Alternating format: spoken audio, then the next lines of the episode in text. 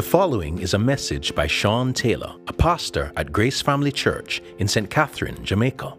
To learn more about Grace Family Church, visit gracefam.church.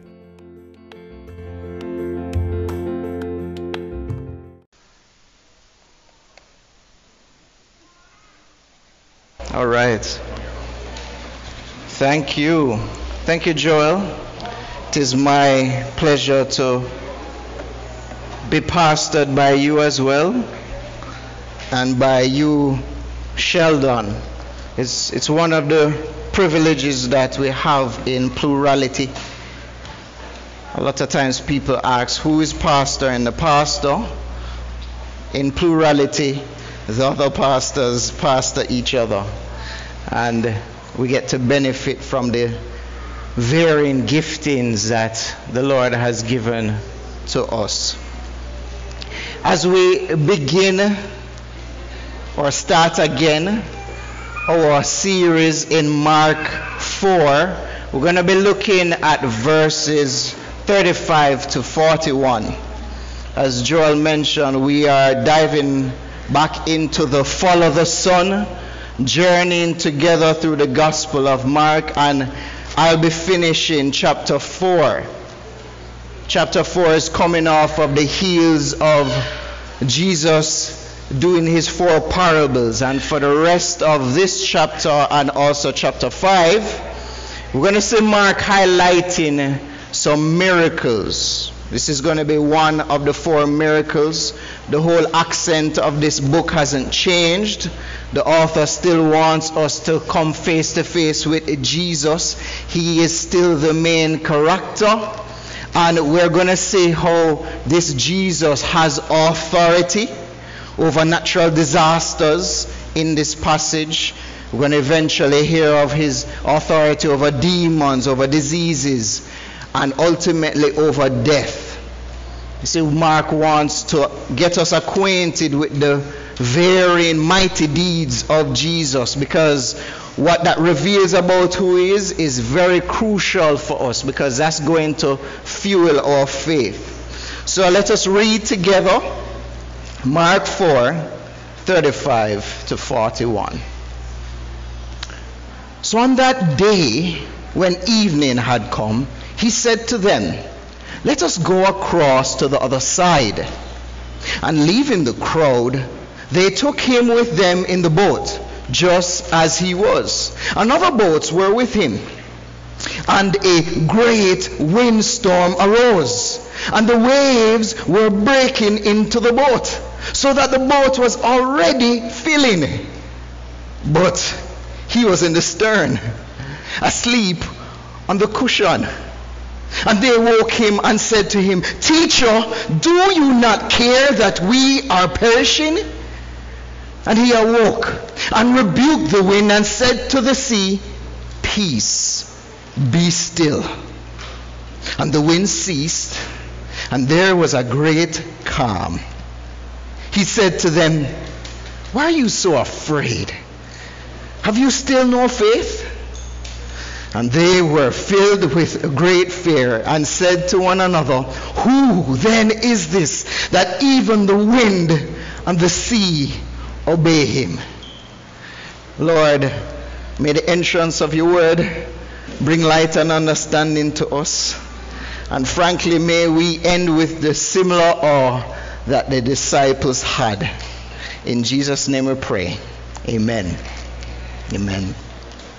So, as a husband, a very regular occurrence in the Taylor household is this great quest to find things.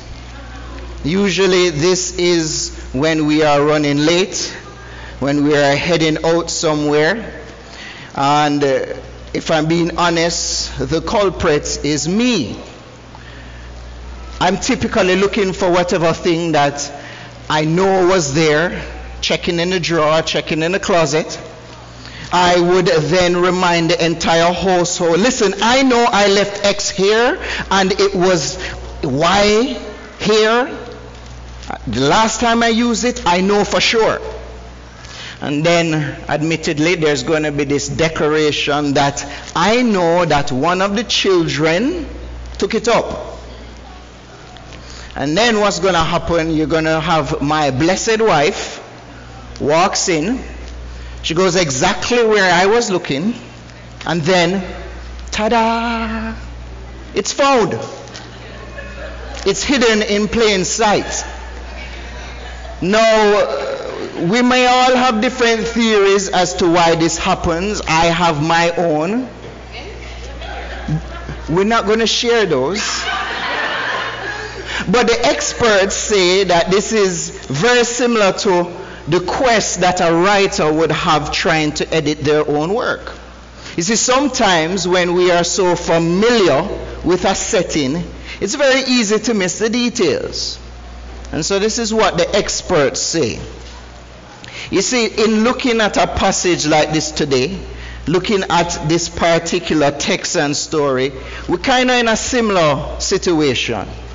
You see, whether it be because of Sunday school or you hearing this whole story preached a number of times, you probably can tell me right now about the story of Jesus calming the storm. You don't even have to be looking in your Bible. You probably can tell me some of the points there. You probably can tell me, hey, this is what it means. This is how you can apply it to your life.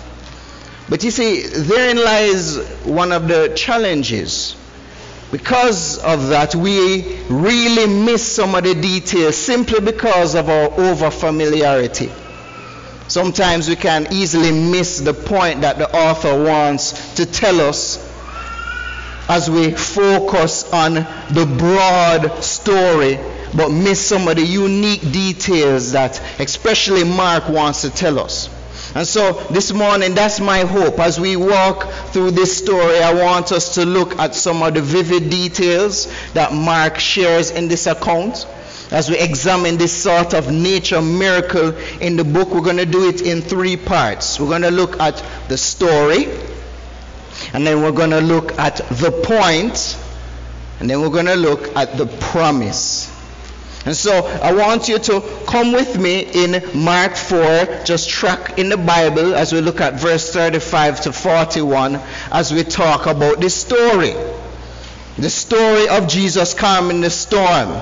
We actually see Matthew and Luke mention this story as well.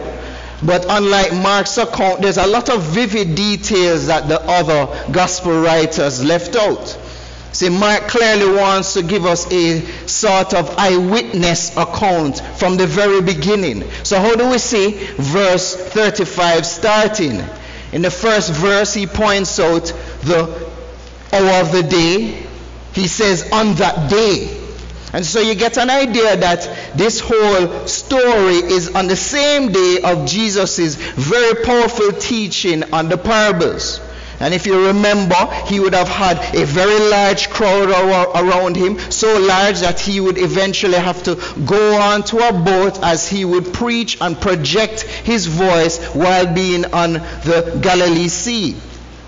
We don't know how long the ministry time was going, if Jesus started in the morning, but all we know that at this point it was evening time. Evening time. And Jesus looks on his disciples and says, Let us go across to the other side.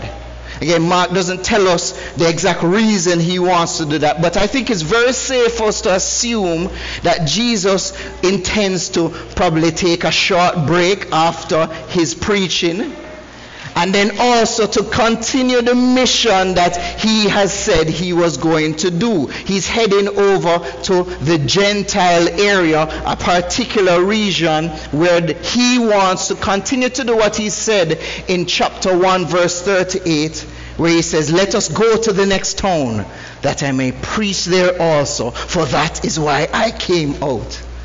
Jesus, he is still a man on a mission. And so even as he heads out, we see in verse 36, we see the disciples escort him away onto a vessel with what looks like an entourage of other boats. Uh, Mark mentions this. We don't get to hear any more details about the other boats.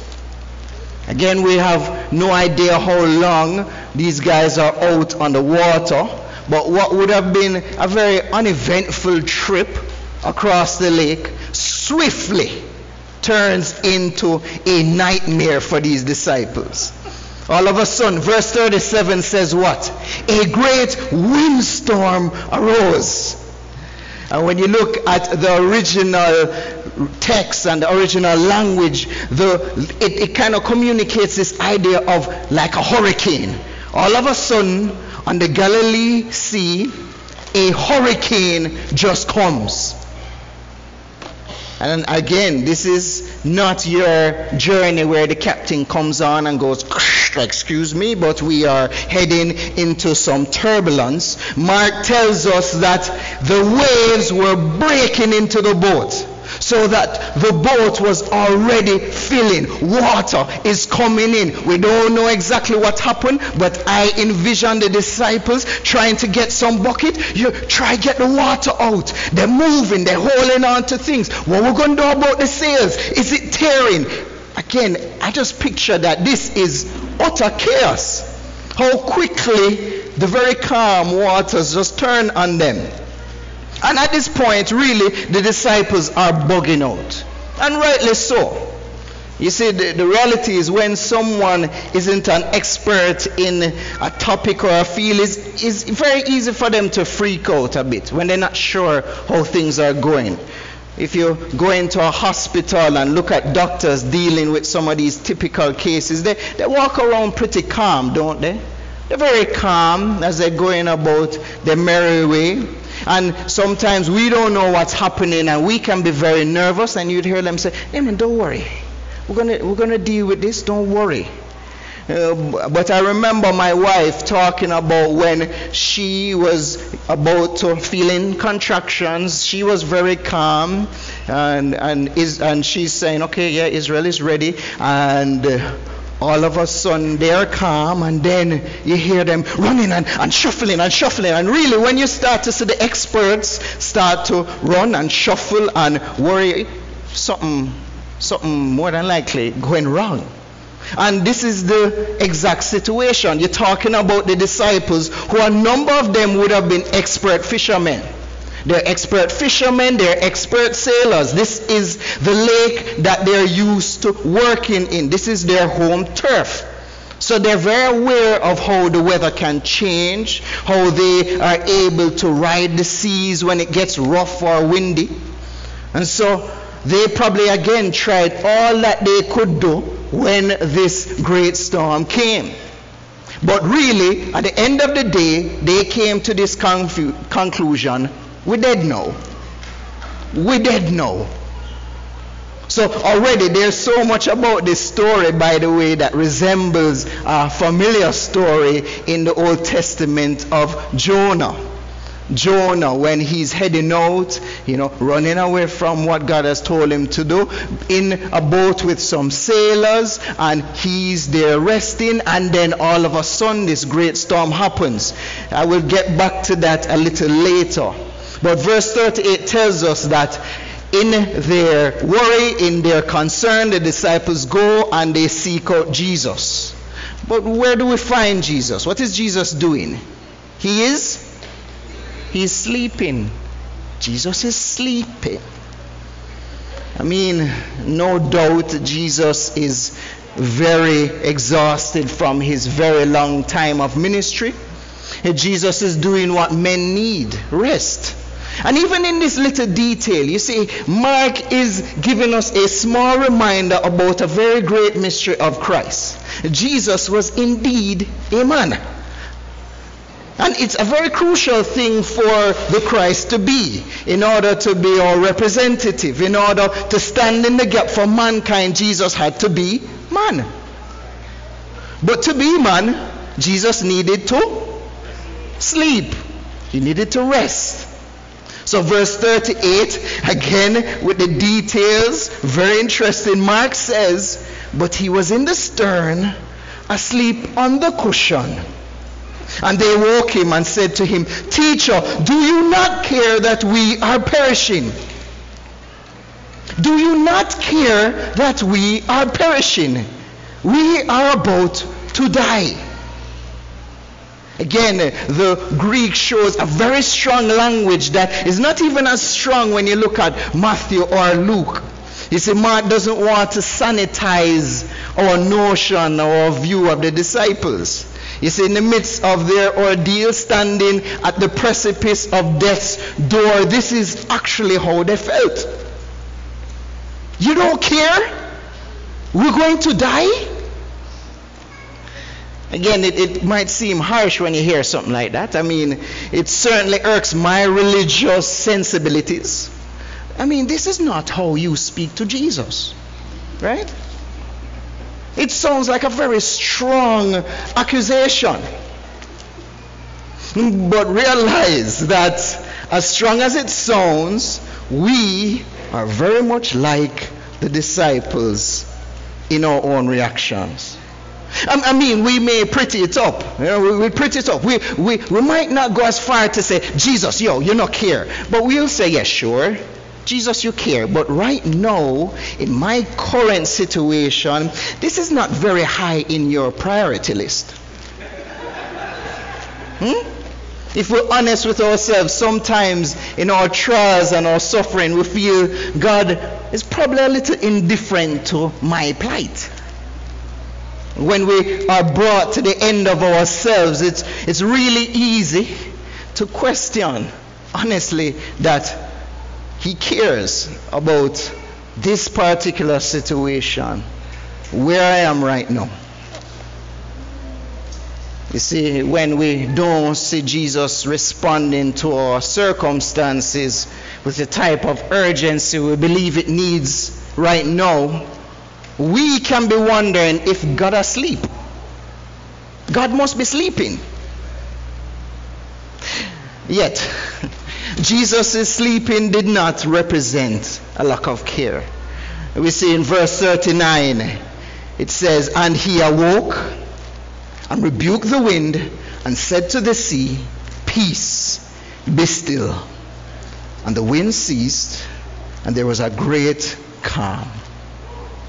You see, as if speaking to an insolent child, Jesus looks at the hurricane, this epic force of nature, and says, Peace, be still. In the original language, it communicates this idea of being muzzled. Jesus said, Settle yourself. Like a servant responding very immediately to its master's call, the winds cease their blowing and the waters get still. You see, Jesus then in verse 40, after all of that, turns to his disciples and in a rebuke says, Why are you so afraid? Have you still no faith? I mean, such again interesting thing for Jesus to say. I mean, I, I can almost wonder if in the disciples' head they're saying to themselves, all right, okay, eh, did he not see the water fill in the boat? I mean, didn't he hear the howling of the winds? Didn't he feel the pounding of the water as it was crashing on the boat? But what we realize is that a knowledge of the circumstances that they face or that they were facing wasn't the issue on Jesus' mind. You see, the problem isn't a knowledge gap, it's a faith gap. You see, at this point, even though the disciples would have seen all the things that Christ did, they were following him for a time. They would have seen that this is a man who has authority over religious leaders. He had authority over sickness. He had authority over unclean spirits. They still never get it. And as we continue through the book of Mark, you will realize it's not the first time, and it certainly won't be the last time that they miss that point. And I promise you, it won't be the first time or the last time that you and I miss that point. You see, after seeing Jesus' miraculous display, we see in verse 41 that their initial fear The initial fear they had for the storm is redirected to Jesus. And they were filled with great fear and said to one another, Who then is this that even the wind and the sea obey him? Which is how we're going to transition to the next point. What's the point of this story? The point is actually revealed in the disciples' final question Who then is this? That even the wind and the seas obey him. You see, modern technology has done a lot of things for us. It's done a lot of remarkable things. Through modern technology, through science, we get to see and witness people being healed of diseases that years ago they would never been healed of. We get to witness people with disabilities being assisted with the technology of prosthetics and the likes. But listen, even with all our science, nature still remains a very violent force that can't be tamed. I mean, we can forecast things. We can forecast storms. We can be aware of the category. We can be aware of the wind speed. But beside all that, we are still at the mercy of its force and its effect. You know, most recently in November, we would have felt some of the rains and the winds that was coming from Hurricane Eta, which had very deadly effects on Honduras and Guatemala. Even now, they're still feeling the devastation that has come from all of that. And so, again, in the midst of storms, in the midst of nature and the power and the force that it has, you almost can feel helpless at the end of the day. Because really, all you can do is just brace yourself. You know, as mere men and women, we simply hope that we have enough food in the pantry, that the foundation is strong enough to withstand the force of the wind and the water. And so, even with our own technology, we can sit rightly in the same boat with the disciples and recognize that what Jesus did was truly remarkable. Again, more than that, for the disciples who are very well aware of certain things. As good Jews, they are aware of what the Old Testament has to say about the display that Jesus just showed.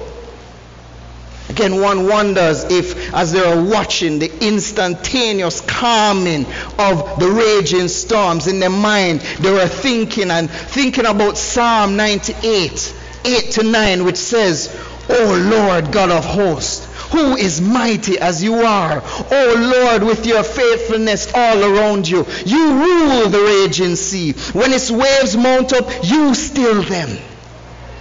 Or similarly, in Psalm 107, 28 to 29, where the psalmist declares, Then they cried to the Lord in their trouble, and he delivered them from their distress. He made the storm be still, and the waves of the sea were hushed. In that boat, at that moment, they were witnessing the creator and the controller of the seas and they were realizing that this person is in our midst. Again, verse 41 And they were filled with great fear and said to one another, Who then is this that even the wind and the seas obey him? You see, this newfound fear that we mention after seeing this really first is them realizing that, okay, I see this storm, I see how deadly it is, but that was quickly overshadowed by awe and power of Jesus himself. Why? Because at that moment, they realized this is not just Jesus, the man who needs to rest. This is not Jesus, the guy who is just a really good teacher. This is God Himself. In that moment, that, that's probably what is hitting them. And therein lies the point of uh, the story. What's the point of Jesus calming the storm? Well, it is to point you and I to Jesus who is God. As I mentioned a bit earlier, there are some important details that come up that really resembles that of Jonah. And when you look at it, it's really amazing. Jesus himself will kind of mention in another setting about how he's similar to Jonah. But here we see that in both settings, yes, they go out on a boat. Jonah was running from the mission to the Gentiles that God had sent him out on. But Jesus is going towards Gentile territory as God's obedient servant. In both cases, Jesus and Jonah would be asleep in the midst of a storm. But God is going to use that as a demonstration of power to those in the boat. The sailors in Jonah and then the disciples that were very much there. You see, for the prophet in rebellion, Jonah needed to be cast into the waters to calm the storm. But for Jesus, the righteous God, by his very word, the storm would be quelled. You see, guys, every natural disaster that we see on this earth, whether it be the shattering of the quake or the rise of a tsunami, all of that is a result of one thing. It's a result of sin that has entered creation. And so, again, one of the points that Mark wants to make for us Jesus calming of the storm is but a foreshadowing of Him calming one of the greatest storms that would threaten our lives. The greatest storm that would threaten our lives is the chaos of sin, which would ultimately lead to death. And really, here, what we see is a foreshadowing of something that would come, where ultimately Jesus would throw himself, would cast himself into the sea of God's wrath, even though he was the innocent one. How the great storm that was coming because of our sin against God, Jesus would be swallowed up by the stormy sea of God's wrath. He would be battered. He would be pierced on a bloody cross like a boat being hit by the waves and the water. The sea did quiet down for us, though. The sea did quiet for us. You see, the fact that Jesus died and rose again for you is a powerful and everlasting answer to the question of whether or not Jesus actually cares. You see, you and I have the answer to the question Jesus cares. No, he is not indifferent. No, he is not unaffected by your plight. You see, his sleeping in the boat is his posture of peace. His sleeping in the boat. Is a posture of rest, knowing that he is now seated with the Father, aware that his work on behalf of his disciples in that boat and his disciples in this boat is finished. You see, the point of the story is to point you to who Jesus is. The Lord over chaos the Lord over our sin, the Lord over the storms of death, to point us to the God who would save us from our biggest terror, our biggest disaster. That's the main point. And then that main point carries us to the promise. What's the promise we can take from this story? You see, there, first of all, promises for us as his disciples here. See, to be a disciple is to be with Jesus, and to be with Jesus is to be on mission with him. So we too are called to go with him on the boat, as it were. We are called to go with him in our everyday lives. But just like the disciples, God orchestrates events in our lives to increase our faith is the one who has already been with us in the boat. That is what he's doing. And so, again, I ask the question Will Jesus calm all our storms? Not according to our perspectives. Jesus will always act on behalf of us. Jesus always cares. Jesus is always working for our good and his glory. But sometimes that certainly will affect the timing. It certainly will affect how he chooses to do or not do something. Grace Family Church, you and I are not promised stormless or safe lives, free from the threats of danger. God will often take you from the safety of the shore and say, Let us go to sea. You see, the chaos that has come up in that broken relationship may not settle today. It may not settle next week or for the next few years. In our journey with Jesus, you may very well still be sick. You may very well still be in need. But honestly, better to be in the storm with our Savior than to be on the calm sand by yourself. You see, you are promised that God keeps him in perfect peace, whose mind is stayed on him. This is what Isaiah 26 3 tells us. And you see, in that, we realize then that life storms are really discipleship moments. All those storms that we're talking about. God is orchestrating these moments to cause us to learn of and realize who Jesus is. Who He is, He's the all powerful, He's the caring God who can we can put our trust in. It's in, intended to help us to redirect our focus away from the disasters before us and instead strengthen our faith and leave us in awe of Him. You see, He's very concerned He's very concerned about your faith, disciples. Again, sometimes for us, we might think that faith is being at this point where we can act just like Jesus. Yeah? Where we can stand up as the waters hit our face and we can stand up with strength and boldness and speak to the things in our lives and say, Be peace.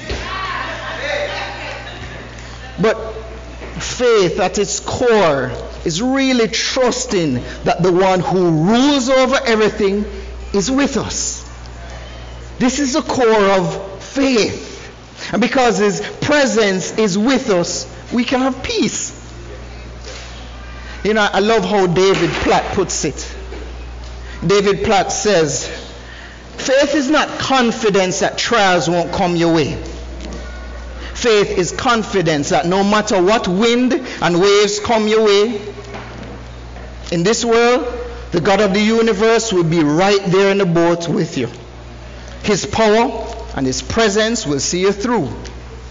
Christian, Christian, you are not alone. And ultimately, you are safe in the presence of the one who has ultimate authority over all disaster. See, disciples, we can come then in confidence we can actually come in confidence then with our small scale troubles and distresses. Because we know He's not indifferent to our large scale and pressing threat. He has dealt with it. So come to Him. Come to Him with your burdens. Come to Him with your concerns. Come to Him with your yoke. They're not too insignificant because He has already proven that He cares. He's dealt with our biggest storm. He cares. So, again, this story of how Jesus calms a raging storm reminds us how Jesus Christ is crushing the chaos caused by sin. He is getting ready to renew and address all the destruction that has come to his creation. If the winds and the waves rightly recognize him as God and by his word stand in submission.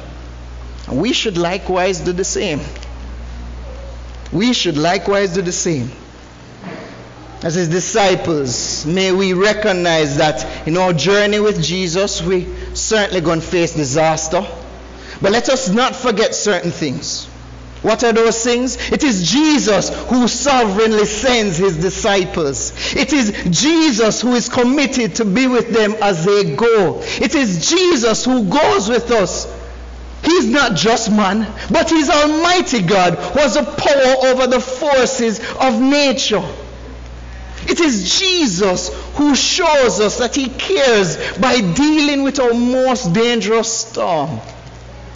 And so, Grace Family Church, may we be overawed by Him. May we be so in awe with Him that the disasters we face don't compare. I want us to close with an excerpt from Scotty Smith's book, Everyday Prayers. May this be our prayers as we walk through the different things that we're walking through. He says, You haven't promised me a stormless, hassle free, disappointment empty life. You offer me no formulas for decreasing the probability of sad things happening around me or disillusioning things happening to me. But you have promised something that transcends the chaos and fears of uncertainty. You've promised to keep me in perfect peace in the midst of whatever happens. May He daily keep us, Grace Family Church, in that peace as we journey with the Savior who is Lord over the storm. Let's pray. Father, thank you for your word. Thank you for these stories that you have given to us to fuel our faith, to bring us to a place of awe in you. God, you know the different things that we face. You know the different concerns that hit us and bring terror to our eyes and to our lives that cause us to be like, we are go dead. We can't manage. But God, would you meet us there? Lord, I thank you that for your children, you are with us there. And that we can call on you because you have dealt with our greatest storm, which shows that you care and that we can be at peace knowing you are there. Thank you, Father, for that perfect peace. In Jesus' name we pray. Amen.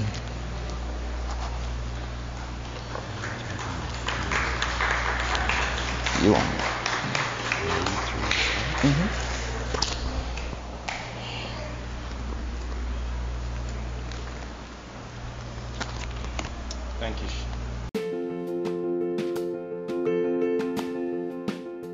You have just listened to a message by Sean Taylor, a pastor at Grace Family Church in St. Catherine, Jamaica. To learn more about Grace Family Church, visit gracefam.church.